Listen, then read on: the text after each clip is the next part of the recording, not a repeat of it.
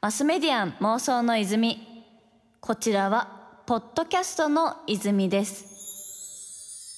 東京 FM から早川ゴミがお届けしています。ここからはゲストさんをお迎えして未来につながる妄想を一緒にしていきたいと思います。それではご挨拶の方お願いいたします。はいどうもこんにちは。リギラバの阿部と申します。こんにちは安倍俊樹さんです。あのね安倍さんはアベマ TV でもねレギュラーで毎週ご一緒させていただいてるので、うん。まあ久々感は全くないんですけど。ないよね。昨日もねうちの別のイベントに出てもらってたからね。そうですそうです。あのイベントでご一緒させていただいたりとかしてなんだかんだね最近ご一緒させていただく機会多いんですけど、うんうん。なんか私的にはそのリディラバのというよりはそのコメンテーターの安倍さんのイメージが強すぎて、なるほど。こう本当の安倍俊樹を知らないというところでちょっと今日はそこら辺お伺いしていきたいなと思ってるんですけど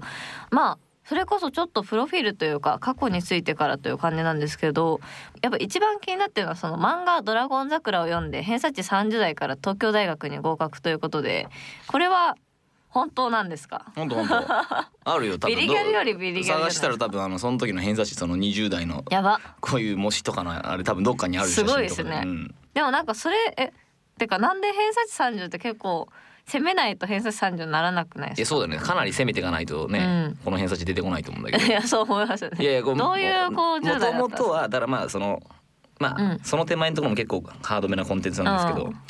14歳の時に、はい、まあ、うん家庭内暴力をね起こす側で起こしちゃったんですよ。ハードですね。いやまあその前にもでもはい。自分の父親が私の教育を放棄して家出てったりとか、あの結構ね家庭は荒れてたんですよね。で荒れていたと荒れてましたはい。でまあどんどんどんどん俺は学校に行かなくなってたんでうんうん小学校56年生ぐらいかな。うんまあでそれで中学校行ってよりその、お感じが加速しでまあその事件を起こしてしまい、うんでまあ路上生活ですそこから。あそうなんだそうそうそうそう。あれなんですねじゃあもうなんかそもそもがっつり今のこうバックグラウンドと今の授業って結構つながってるんですよね。あ繋がってる繋がってる。やっぱそうやってこう自分がなんかまあ家に帰れなくなっちゃって、うん。でまあばあちゃんの家とか友達の家とかこう転々とさせてもらってたんだけど、まあそういう風なこう環境の中でこうつるんでるやつとかもだんだんできてくるじゃない。はいはい。で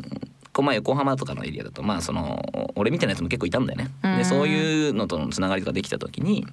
なんか例えばすごいなんつうのいつも長袖着てるやつがいてうん。絶対に夏でも長袖脱がないのよね。暑いですね、うん、なんで？と思って。でまあでもだんだんだんだん仲良くなっていくといろいろ教えてくれるんだけど、うんまあ、やっぱその親からタバコでこあう火をつけられたことがいっぱいあって、それを見せたくなかった隠してたってそうことですねそうそうそうそう。でまあそいつ自身はすごいまあ喧嘩も強いし、まあ、外から見たら本当に悪いやつですよ、だとか。そうなんかこう外から見るとめちゃくちゃ悪いやつみたいな、まあ、俺も含めてそういう感じのこそれでくくらうラれやすいベルがは貼られるんだけど、うんえそれ俺らのせいなの？と思って。うん。なんかもっとね根本的なこう原因があるけどなんかどうしてもそのアウトプットだけ見られちゃいますもんね。そうなんだよね。まあ結局だってそれ別に家もさうん地域もさ、望んでそこに生まれてきたわけじゃないじゃん。そうですね。こっちは選べないわけですそうそうそうそうそう。なのになんかえ俺らがすごい悪いみたいな感じになってて、うん。まあ悪かったんだけどうん。まあなんかそれずるくないと思って。でなんかそそういう社会本当ムカつくなっていうのがもともとの原点だから、はいはい。まあそれで言うと本当1415歳ぐらいの時に思ったこう世の中って本当嫌だなっていう、うん。その気持ちがまあ今の授業そのまんまなんだけどね。うん。うんでもなんかそっからその大学受験だったりとかって結構つながりづらいというかなんでその国内最難関ともいえる東大をこう目指そうとそこから思ったんですかね？あのねもともとそれで、まあ、ち高校も行けねえかなと思ってたんだけど、うん。なんかその高校にまずねばあちゃんがこう入れてくれたんだよね頑張ってね。すごいですね。まあ、中高一貫校非常にあのおお坊ちゃまたちが集まる学校があるんですけど、その学校の中高一貫校で中学から高校に上がる時にちょっとだけ、ね、ちょっとだけ出るじゃない、うん。だからその5人とかの枠があるわけよ。でその枠見つけてきてくれ。それであのあなたここ受けなさいって言われて受けた。で入った。で、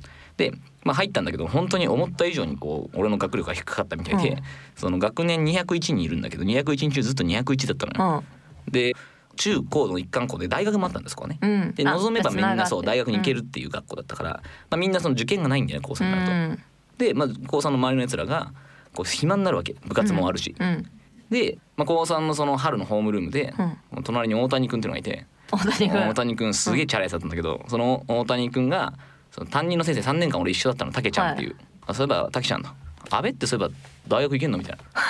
話を聞くわけ。はい。聞いてしまった。うん、であのたけちゃんが「いや安倍はいけないんだ」と。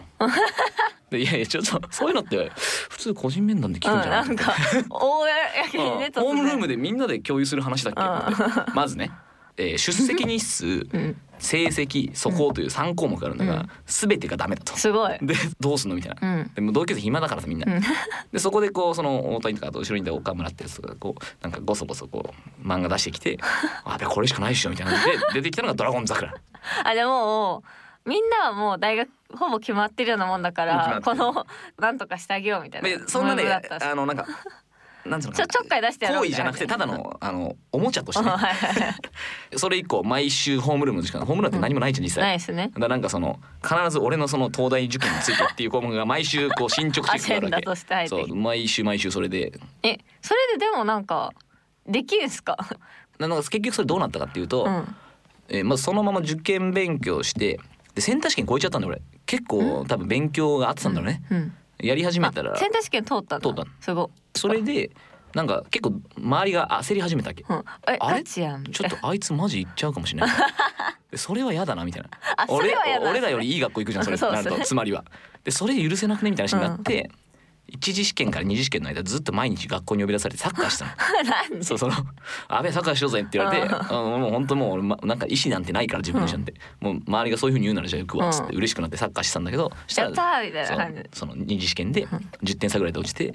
まあ、あの成長角度で言ったら多分普通に言ってたと思うんだけど、その最後の1ヶ月サッカーしてなければね、うん。でまあ落ちちゃってまあでも確かにセンター試験のテストあるからっつって、なんか横浜国大だかな？どっかに入って、入ったけどなんかまあそれ中途半端じゃないいい学校なんだけどなんかそれは嫌だなと思って退学して、うん。でもう一回受験してはあ。東大入ったっていう流れだね。まあねなんうんかそんなこうハードな10代だったと思うんですけど、うん。リディラん？大学卒業してすぐリディラバでしたっけ？俺ね大学3年の時にリディラバ立ち上げてるの。あそっか。ボランティア団体でリディラバ作って、はいはい。でそのボランティア団体が規模も出てきちゃったし、うん。責任もあるから事業化して、うん。その後今事業にして56年って感じのね。あだからもうそうですよねずっとリディラバ11年。そっかじゃあなんかそこの立ち上げたねリディラバについても結構もう長くやられてると思うんですけど、うん。ちょっとお伺いしていけたらいいなと思います。マスメディアン妄想の泉。東京 FM から早川ゴミがお届けしています。マスメディアン妄想の泉。ゲストに社会問題を考えるリディラバ代表の安倍俊樹さんをお迎えしています。さてあの先ほどまではねこうハードロックな10代のお話をお伺いして きたんですけどリディラバについて、はいはい。あのお伺いしていけたらと思うんですけどあのまあその中で東大の在学中にリディラバを立ち上げたということだったんですけど、まあ、そもそもそのリディラバを立ち上げるに至ったそのはいはい。なんかどういった経緯でどこからスタートしたもんなんですかね？リディラバまあもともとさっき出たように俺なんか基本的に社会が嫌いなのね、うん。世の中の大人が嫌いで、うん。自分の人生かけて何かやりたいことやろうと思った時に、うんとにかくそのし焦点として当てたいのはこの社会ムカつくなんとかしたいっていう、うん変えたいと。そうっていうのが一番強かったから、まうんあ、それをおなんか大学に入ってやりたいなとずっと思ってて、うんあのリディラバは最初ねまあダムに行きたいって思ったんだよね。ほうわかんないです。その ラムになんかあの利点した時にいろいろ研修させられるわけ。ああでなんか足尾銅山に行ってこうなんか川のこう水測ってうんまだまだ高度が残ってるんだけど、それをこうどれぐらいあるかみたいなところとかその山の中に登らされて植生をやるとかっていうなんかそのあ実地でやるんですね。そういろんなね理系のこう基本を叩き込まれるのよ。うん。でやってた中に、まあ、ある合宿合宿というかその実地研修があってそれの帰りにまあとあるダムに寄ったわけ。はい。でそこにはその教員がいるわけで大学教授がいてその女性の教授が「あそういえばあなたたちみたいな学生だったら多分このダムもうん自分で行きたいって言ったら行けるわよ」みたいあな。で入ったらあのキャットウォークっつってダムのさこう怖いところにヘリというかヘリのところにうんすごい安易なこの道ちっちゃな道があるわけ。あそうなんだう。ん、でそれそれ歩けるわよって言われて歩いてみたいと それは歩いてみ歩いたいてみたいと。でダムに行こうと決めたの。うんで東京帰ってきたのにまず自分で行ったの一人車で。で行ってダムの所長の出待ちして。結構ね。結、構パワーですね。え。ー行動力あったうから、ん。でそれで来たところにこう走りに。ああすいません。安倍とあこういうものなんですけど、うん。学生なんですけど。つってダム入れないですか？みたいな「もういいよいいよ」みたいな。あいいんかい。そんなちょろい感じなの でまたらなんかいやこういうダムのところとかねあんま知られてないんだよと。でやっぱダムって治水利水とかいろいろあるんだけど。結構ね深いですよね。それこそあのその土地との関わりだったりとか社会的なねポジションとかね。まあ、やっぱそのダム作ってる人とかからすると、うん。関係者からすると、まあ、結局その川下のために頑張って作るわけダムって、でそのために川上の人たちの村とか潰してるかあーまあある意味そのギャップがあるというかその利害が上の方の人たちにある意味犠牲を払ってもらうとかちょっともう払ってもらってその下を守るみたいな都会のために田舎が犠牲になるっていうそういうことなんだけど。そうか確かにそうででも都会の人誰も知らないじゃんそれを、だかうんらそういうの知った方がいいと思うんだよねみたいなこと言っててもうそりゃそうだなと思って、うん。じゃあ今度連れてきますよと友達たち、はい。感じからスタートしたのね。あなるほど。じゃあそのまずは自分と友達たちから始まったってことで。そうそう。まああのもともとはねそういうその社会問題の現場にこうダムもそうだけど、うん。ツアーで連れていくっていうところがスタートしててでそのツアーで、まあ、集客してお金もらいつつ学べる機会にしてると、でこのツアーの商品っていうのを一般のお客さんにも、まあ、あの使ってもらうこともあるんだけど今大きいのはやっぱ中高生の修学旅行。あー確かに。に、まあ、あと企業ですね企業ありそうですね。企業も研修とかで研すごい使いたがってて。確かに。でかつそのやっぱ社会問題の現場に行くっていうのはなんかある種のモーメンタムが生まれるわけ、修とかなんか言ってるうちになんかなんかしたくなっちゃうのよ人は。あじゃあちょっとじゃあじ授業にしようよみたいな感じになって、なんか結構海外で説明する時はこうエンゲージメントツーリズムみたいなことをやろうとしてるっていう話をしてて、そのツアーだけするとどうしてもなんつうのかな現場をその搾取するみたいな形になっちゃうからはい。手前も調査するよと。調査するジャーナリズム的なプロセスと現場行って体験するっていうそのツーリズムエンゲージメントツーリズムのところと、まあ、その後のお事業開発だね、もうん。うビジネスにしましょうとかあとはこう政策変えようみたいな。うんうん。行政と一緒に変えましょうとかこう法案作りましょうとかあるいはこう実証事業にしましょうみたいな話とかっていうのをはい。一気通貫して回していくっていうのが今リーデラバーやってる事業だもんね。なるほど。でその社会課題ってやっぱりこう今は実はちゃんとその問題を構造的に調査するっていう機能がそもそもなかったので。ああなるほど。そこがそもそもそうか。課題なんですね課題なので、まあ、それをやるっていう意味でリデバジャーナルのその調査報道のメディアとか、まあ、あとは最終的にはその問題を知ってもらった時にこう社会問題って結局第三者がかかるしかないのよね。うん当事者では解決できないから社会の問題なわけじゃない当事。者が解決するのは結構無茶だなと思うんですよもうただでさえ大変ですから、ね、いやそのこれは結構 LGBT とかも含めやっぱ感じる部分ですけど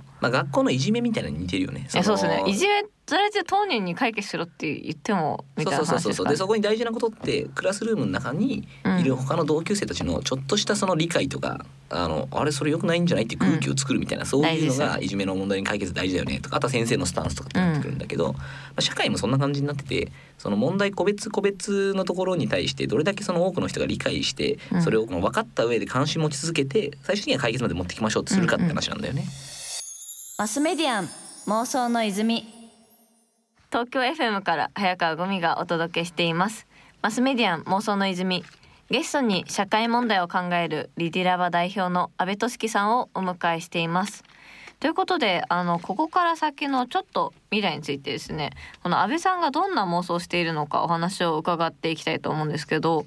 あの社会問題をこう考えているその先にはどんな未来が今後広がっていく予定なんですか、いっぱい変えたいものがあって、うん、まあ、例えばそのやっぱお金ってなんか再定義したいよねみたいな。あでその結局社会があって経済があるじゃん。あうんその社会というより大きなそのお概念の中に経済が一部こうそうね交換可能な指標として貨幣としていうものを使ってるんだけどでね通貨としてってことですかそうね。そうそうそうなんかでもそれってこう例えば税金と普通のお金ってやっぱちょっと違うと思うんだよね。うんつまり個人間で価値の交換をするものと税金ってやっぱそのそこが回らないところに対してお金を強制的にまあ武力を背景に徴税して、で投じていくっていう仕組みなので、まあ、その税金とかってこう、まあ、本来的には別に円でやる必要ねえんじゃないかなと思ってて。ああまあ確かにそうですね。まあだって米だった時代もそうありつつってそう。そうそうそう感じですもんね。だその社会的なアウトカムみたいなものをちゃんと定義できるようになればその社会的なアウトカムに対して税金みたいなこうなんか円円じゃなくて別の貨幣みたいなの作っちゃってうん。でそれとあの普通の民間の市場経済っていうのを競争させればいいわけよね。でどっちの方が効率的にその社会的アウトカムを出せるようになりますかっていう話に競わせてしまってで為替が動くみたいな仕組み作れば、まあ、随分その社会課題解決に合理性が生まれるなと思ってて。まあしかもなんか今の話で言うとその結局税金って集めてその社会課題の解決とかに使われてるってことはもう直で課題解決しに行くなんだリソースとして捉えたらなんか一回お金挟まなくてもよくねみたいな話にもなりそうですもんね。まあそれはそうだね。やっぱまあ貨幣ってやっぱ交換可能なのがすごいいいので、うん。あのまあ融通きくみたいなとこそうそうですね昔はやっぱうちもねボランティアやった時にすすごい事業化するのを思ったのはこれ事業化して金稼いでも別にこいつらの人件費になるだけだしうん。人動いてるから別にいいんじゃねえかなと思ってたんだけど、うん、変わんないですかそうただやっぱお金の方が使い勝手がいいから、うん。あのまあ、みんなお金欲しいみたいなので、う事業化したってなんだけどなんかそのいずれにしてもやっぱり社会課題まあ、いろんな課題が出てきた時に、今ってこう誰かの課題がこうあんまり社会課題になるまで時間がかかるのよね。ああその見えてくるまでというかそうそうそうそう顕在化するまあなたの問題でしょって言っちゃうじゃんみんな、あなたの問題でしょうがみんなの問題になっていくまでが時間かかるしみんなの問題になった後に解決するまでもすごく時間かかるから、泣き寝入りしやすいんだよね。でやっぱそこの部分が短くなるといいなと思っててなんか問題があった時にで問題って必ず生まれるわけ、だって人はさこう劣ってるものをさ見つけるのが得意だから。そうですね。まあしかも問題ない状態ってまあ起きえないですよね。そのゼロってないですかね。というか、まあ、人間の認知メカニズムの中に問題っていうのを見つけるっていう仕組みが入ってて。ああなるほど。だからそのその意味で言うとこう列位を見つけて、うん。その列位の部分に対してその優位なものとのギャップを課題と見るわけだから、うん。まあ、その意味では問題って必ず生まれてきちゃうんだけど生まれてきた問題に対して早く解決できる仕組みっていうのはうん社会の側で用意できると思ってるので、まあ、基本的にやっぱ社会課題っていうのが出てきた時にこう時間かからず解決が進んでいく、うん。本人たちが早く癒される状態にするっていうのが、まあ、一つやりたいことだよね。うんでそれがこうするためにはお金も変えなきゃいけないし、まあ、あとやっぱ選挙制度とかも変えた方がいいしね。いやね。本当ですよね。あとやっぱ国の仕組みとかもさそもそもこうやっぱ社会って、うん。その地理的制約ベースで作ってきたわけよ。うん。で山があって川があって海があってその間に囲まれたところが国ですみたいな話じゃない。でそういうその地理的制約をベースに作っていってるその国という社会の定義がまあ今ね大体その通信とかさ、あのあるいはね交通で超えれちゃうからあのそこに合わせた新しい社会の単位っていうのが、うん。まあ、そういうものを作りたいなっていうのはありますね。いやでも確かになんか構造的な課題って結構あるなって思ってそれこそその選挙とかもなんかこの個人はみんなのこう気持ちとしては議員になってほしくないけどでもその比例上から取るとなんか入っちゃうみたいなまあ統計でも結構課題になってるかなと思うんですけど。あるしまあやっぱ中選挙区と小選挙区どっちがいいみたいな話もあるよね、中選挙区の方がいろんな、あのバラエティのある意見が出やすいんだけど小選挙区になると本当にその党でもう全て決まっちゃうみたいな話もあったりするしあそうですまあ、もっと言うとその昔はやっぱみんなで投票して信託するっていうことに対するコストがすごい大きかったから、その4年に1回とかの選挙だったしもう全権委任じゃん。そうですね。この議員さんにみたいな。でも例えばその分野ごとにあ選びたい。選びたいよね。選びたいですこの人ちょっとその、うん。この例えば共同親権のこの部分に関してどうなのかなみたいな。夫婦別姓については全くスタンス違うけどみたいな。だけど他はいいねみたいうんな、ありますあるじゃない。いだったりするんだったらなんかそのこの分に関してこの人みたいな感じにやっていくっていうのはそのインターネットみたいなのがすできてくると、うん。そのみんなで信託を集めるっていうこと自体は非常にコスト低くできるよね。そのジャッジメントは。そもそもそのねあの状況が違いますからねそうそうそう。こ IT インフラもすごいからね、うん、日本はその IT のソフトは弱いけどインフラはめちゃくちゃ揃ってるから、うん、違いないです、まあそういう意味で言ったらもうそのいろんな新しい選挙制度も実は作ったりできるんだよね。うん。でその作った選挙制度を憲法で認めてこうみんなのものにしていくプロセスがめっちゃ大変なんだけど、うん、確かにそうですね。まあ時間もかかりそうです、ね、そうそう。でもなんかまあ社会のその仕組みが滑らかになってなくてそこに不合理があるからこそこう個別の課題が残ってるままだとしたら、まあその仕組み自体もやっぱり変えていけるといいじゃないですか。うん、大枠から。うん、でやっぱ俺なんかその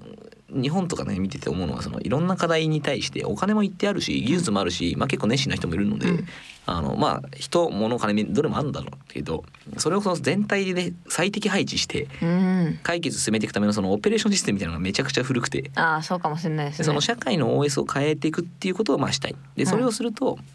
多分ねその人がね社会に対して諦めなくなると思うんだよねやっぱその自分が関わることによって社会が変わっていくっていう実感値を全ての人が持てるようになっていかないと、まあ、現実には民主主義って機能しないので、まあ、それができるようなその個人の主体性を担保できるような、まあ、社会デザインみたいなものをしたいっていうのは作りたいね、俺はね。マスメディアン妄想の泉